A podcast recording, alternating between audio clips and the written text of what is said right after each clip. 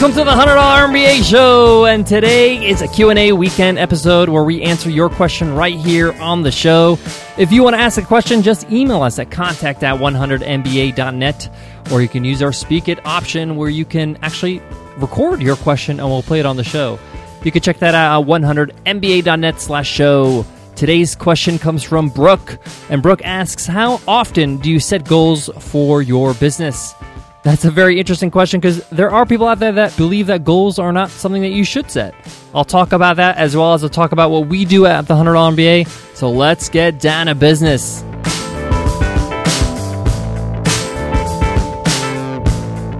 Guys, today's show is sponsored by one of my favorite podcasts, Freedom Fastlane, the number one show if your goal is to have more freedom and more money in 2015. Open up iTunes right now and search Freedom Fastlane and hit subscribe. All right, goals, goals, goals. How often do you set goals for your business? That's Brooke's question. Now, some people believe that you really should not set goals because goals are kind of inflexible and you should just kind of uh, keep working on something and keep things open. Uh, I don't particularly subscribe to that. I do understand why people say that, and there is value in that. But personally, at the $100 MBA, Nicole and I do set goals. And we usually set goals in different periods. So we'll have goals for the day, we'll have goals for the week, we'll have goals for the month, goals for the next three months, the goals for six months, and the goals for the year.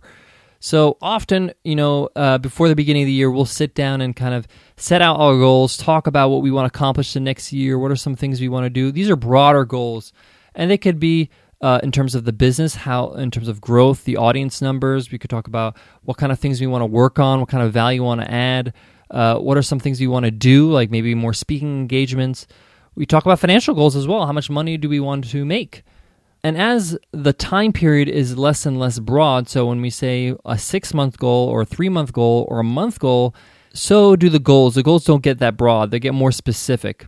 So a month goal would be like, I need to complete these tasks and increase our email list by this much and increase our listenership on the podcast by this much. So there are goals that we get really specific about, especially when they're short term goals like a month, two months, three months.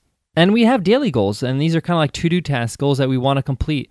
And for me, I'm a completionist. I like to have goals. I like to have things where I can check them off and say I've completed them, and it makes me feel that I've completed something. I have a sense of completion, a sense of accomplishment.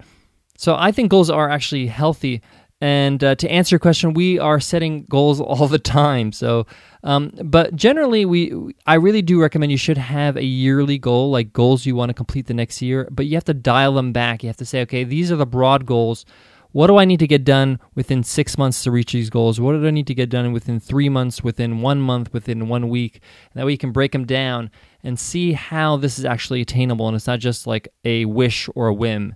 Another piece of advice when it comes to goals is that when you're getting specific, let's say, for example, you want to get a certain goal done by the end of the month, within one month, you got to get very, very specific. So it's like if I want to increase my mailing list, what does that mean? How many emails do you want to increase it by? What percentage?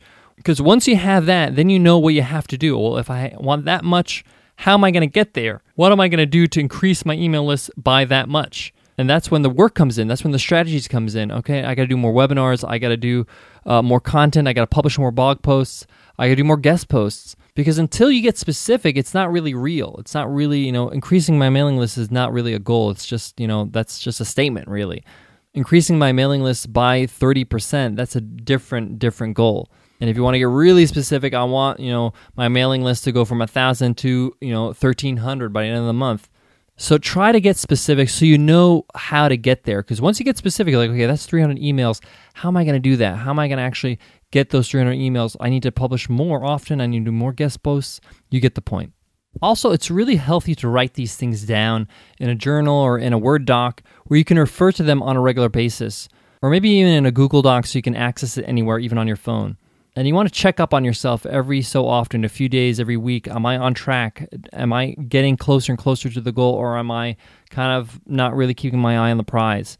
Writing them down helps you stay accountable. And a lot of people actually make this public and they actually blog about it to make themselves even more accountable. So it's in the public space so people see, oh, wow, are you reaching your goals? And you actually are answering to more than just yourself. You're answering to everybody else who follows you. So that's that's not easy but some people do it, and that may be an option for you if you feel like you need that extra push.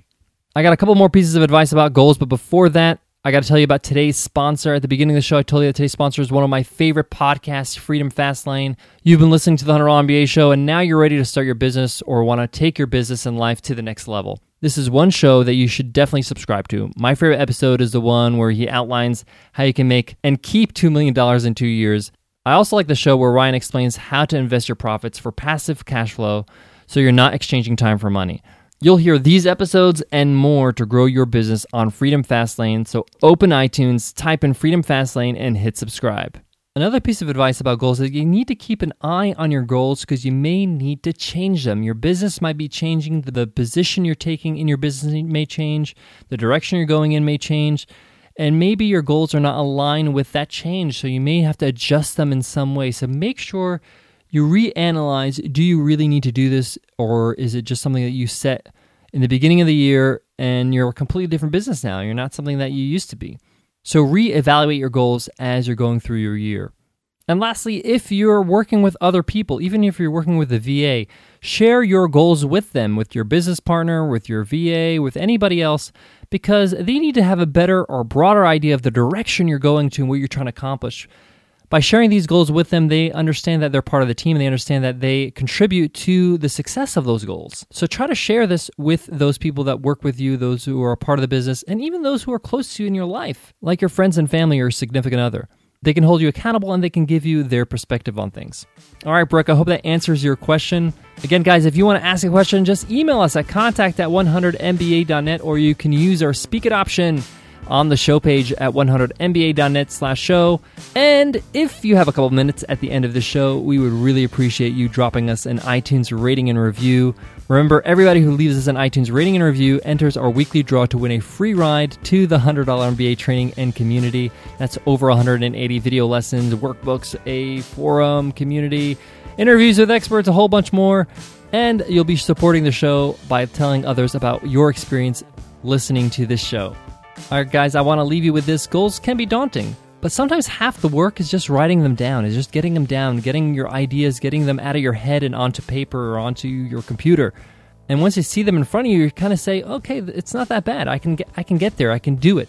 And if you break them down to steps of how you can achieve them, you'll realize that they're not that difficult. You can actually make them happen. And if for some reason you do not achieve a goal, it's okay. You can try again. You can set another goal. Not all our goals get achieved, but you got to set some so some of them do get achieved. so go ahead and set your goals and go for it. All right, guys, I'll check you in the next episode. Take care.